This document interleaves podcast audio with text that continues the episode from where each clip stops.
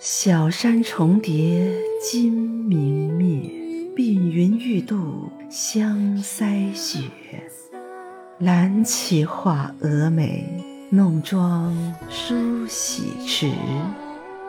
照花前后镜，画面交相映。心贴绣罗襦，双双金鹧鸪。你好，我是青兰。这首歌你一定很熟悉，因为它是电视剧《甄嬛传》的主题曲啊。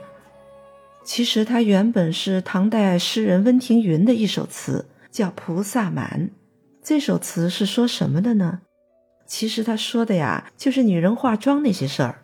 说宫廷里的美女一大早的要起来化妆，坐在化妆桌前，一副慵慵懒懒的样子。尽管化妆的步骤十分繁琐。但妆还是必须得化的。终于把妆化完了，拿起镜子好好照照。哇，这妆容娇艳如花呢，把自己都惊艳到了。你说这唐代的美女是怎么化妆的呢？她们肯定有什么化妆秘诀的。唐代诗人元稹写了一首诗，叫做《恨妆成》。这首《恨妆成》就把唐朝女子化妆的整个流程来了一个大曝光、大揭秘。在唐代，美女化妆大概有以下七个步骤：敷铅粉、抹胭脂、画黛眉、画面叶、贴花钿、描斜红、点口脂。你看这唐朝的女人，人家对化妆的态度可以说是毫不含糊哈。跟我们现代的女人相比，应该是有过之而无不及呀。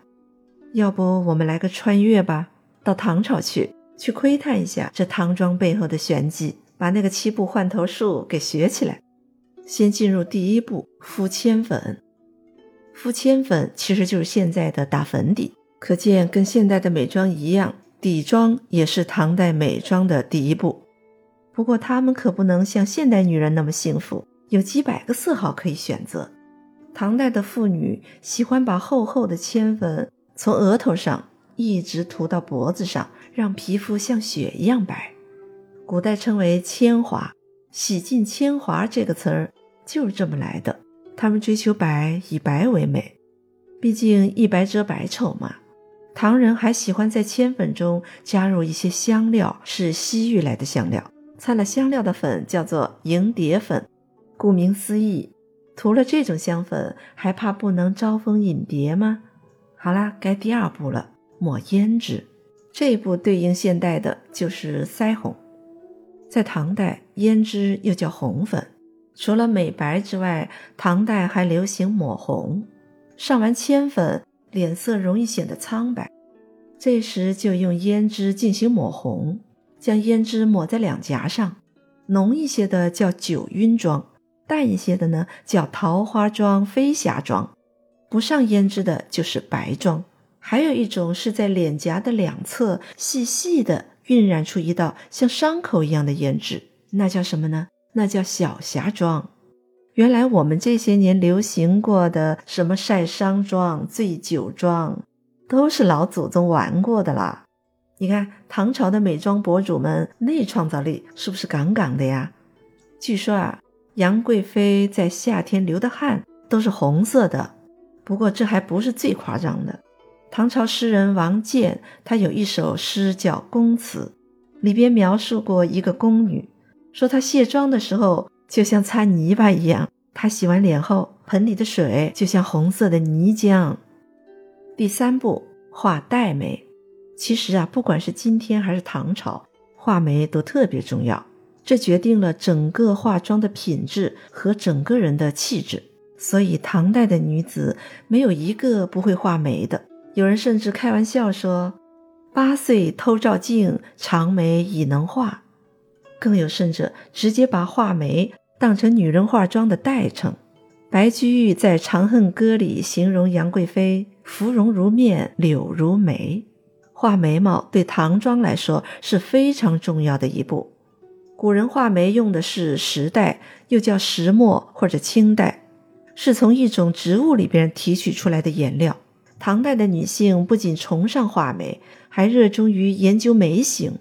唐代流行的眉形有十多种，像小山眉、远山眉、峨眉、柳叶眉，还有鸳鸯眉、垂珠眉、九烟眉等等。不同的时期，主流眉形也有不同。初唐时期流行的是宽阔的峨眉，到了唐玄宗时期，流行的是细而长的眉毛，被称为细眉或者柳眉。哎，你看过电视剧《长安十二时辰》吗？那个电视剧里，化妆师就给演员们安排了各种各样的唐装眉形，千姿百态。这古人的美妆创造力啊，真是让我膜拜。眉毛画完，就到了第四步，画面叶了。什么叫画面叶？这个有点陌生吧？这画面叶呢，就是在面颊的两侧，用丹青、朱红等颜料点缀出各种形状。最开始的时候吧，就是在两个酒窝那里点上两点，像两个美人痣，看上去呢有点梨涡浅笑的感觉，特别是有一种少女的娇俏感。这种妆就叫面叶，有的俏丽，有的妩媚。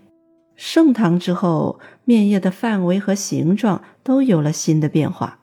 除了那种红色的圆点，有的面叶形状像钱币，叫做钱点；有的形状像杏子、桃子，那就叫杏叶、桃叶；还有各种花卉的形状，那就叫花叶。到了晚唐五代的时候，这种面叶更加盛行。有的女子把剪成花鸟虫鱼的面叶贴得满脸都是，让别人还以为这姑娘啊。刚从维密秀场走秀回来呢。好了，第五步呢，该贴花钿了。贴花钿又叫点鹅黄，就是用丝绸、彩纸、金箔、云母片等剪成各种各样的形状，然后粘贴到眉心或者前额上。当然也可以贴在脸颊啊、嘴角啊等地方，什么形状都有：月形、圆形、心形，包括花鸟虫鱼、鸳鸯蝴蝶。花钿的颜色有红、绿、黄三种，以红色最多。这个贴花钿在唐代非常流行。白居易的《长恨歌》中：“花钿委地无人收，翠翘金雀玉搔头。”这里所写的花钿就是这种饰物。其实贴花钿呢，是起源于南北朝时期寿阳公主的梅花妆。相传南朝宋武帝的女儿寿阳公主。在花园里散步，一朵梅花飘落下来，正好贴在他的额头上，怎么拂也拂不去。他就用水洗，他洗呀洗，洗了三天三夜，总算把那朵梅花洗落下来。可是额头上却留下了一个红红的梅花印。宫女们见了，觉得这也太美了，就纷纷的仿效起来，都去找花瓣贴额头了。这种妆被称为梅花妆。又叫寿阳妆。到了唐朝，爱美的姑娘们可不再满足于贴花瓣了，而改用金箔、银箔等。她们甚至会把昆虫的翅膀、鸟类的羽毛也当成花钿贴在额头上，有创意吧？唐代的女子把自己那张脸呐，简直当画布一样折腾。她们还喜欢在太阳穴的两侧各画上一弯红色的月牙，称为描斜红。这就是唐装的第六步，斜红在唐代宫廷中特别受欢迎。这斜红又是怎么来的呢？它的起因也是有故事的。据说在南北朝的时候，有一个宫女晚上伺候皇帝，一不小心撞到一个水晶瓶上了，那鲜血啊立刻喷涌而出，就像朝霞消散一样。伤口愈合之后，却留下了两道疤痕。但是皇帝不但没有嫌弃，反而觉得这样有一种特别的美，对宫女更加怜惜，恩宠有加。于是其他人呢就纷纷的效仿，还取了一个很美的名字，叫小霞妆。唐代墓葬出土的女俑中可以看见，那些女俑的面部经常有月牙形的妆容，色泽很浓艳，造型有些古怪，有的还故意描绘成残破的妆。远远的看上去，就好像白净的脸上平添了两道伤疤，简直就是《古惑仔》电影里的刀疤妹。哈，折腾了半天，终于来到画口红这一重头戏喽。哎，你有没有收集口红的癖好啊？各种色号都少不了，都得有。那么唐代的美女们呢？你也知道，女人对于美的追求那是亘古不变的。在唐代，光用来制作口红的植物就多达三十多种，最常见的是朱砂、紫草，再加上蜂蜡，就能调制出不同的颜色，正红、粉红、褐红等等。另外，唇形的画法也很有讲究。唐人崇尚的是樱桃小口，他们发明了一套唇形，如圆形、心形。比较受欢迎的有樱桃形、花形。唐代最流行的莫过于蝴蝶唇妆，上嘴唇涂到唇峰，画出一个爱心形状；下嘴唇呢，在唇部中央凹进去一部分，不涂，形状小巧、留白较多的叫小蝴蝶唇妆。这种唇妆俏皮可爱。也有涂抹范围更大的大蝴蝶唇妆，那就像一只蝴蝶落在了嘴唇上。一二三四五六七，七步之后，大功告成。你瞧，一个精致的粉面朱唇的黛眉巧目的一个唐代大美女就这样诞生了。怎么样？唐代美女化妆的技法和妆容的创意，有没有值得借鉴学习的地方？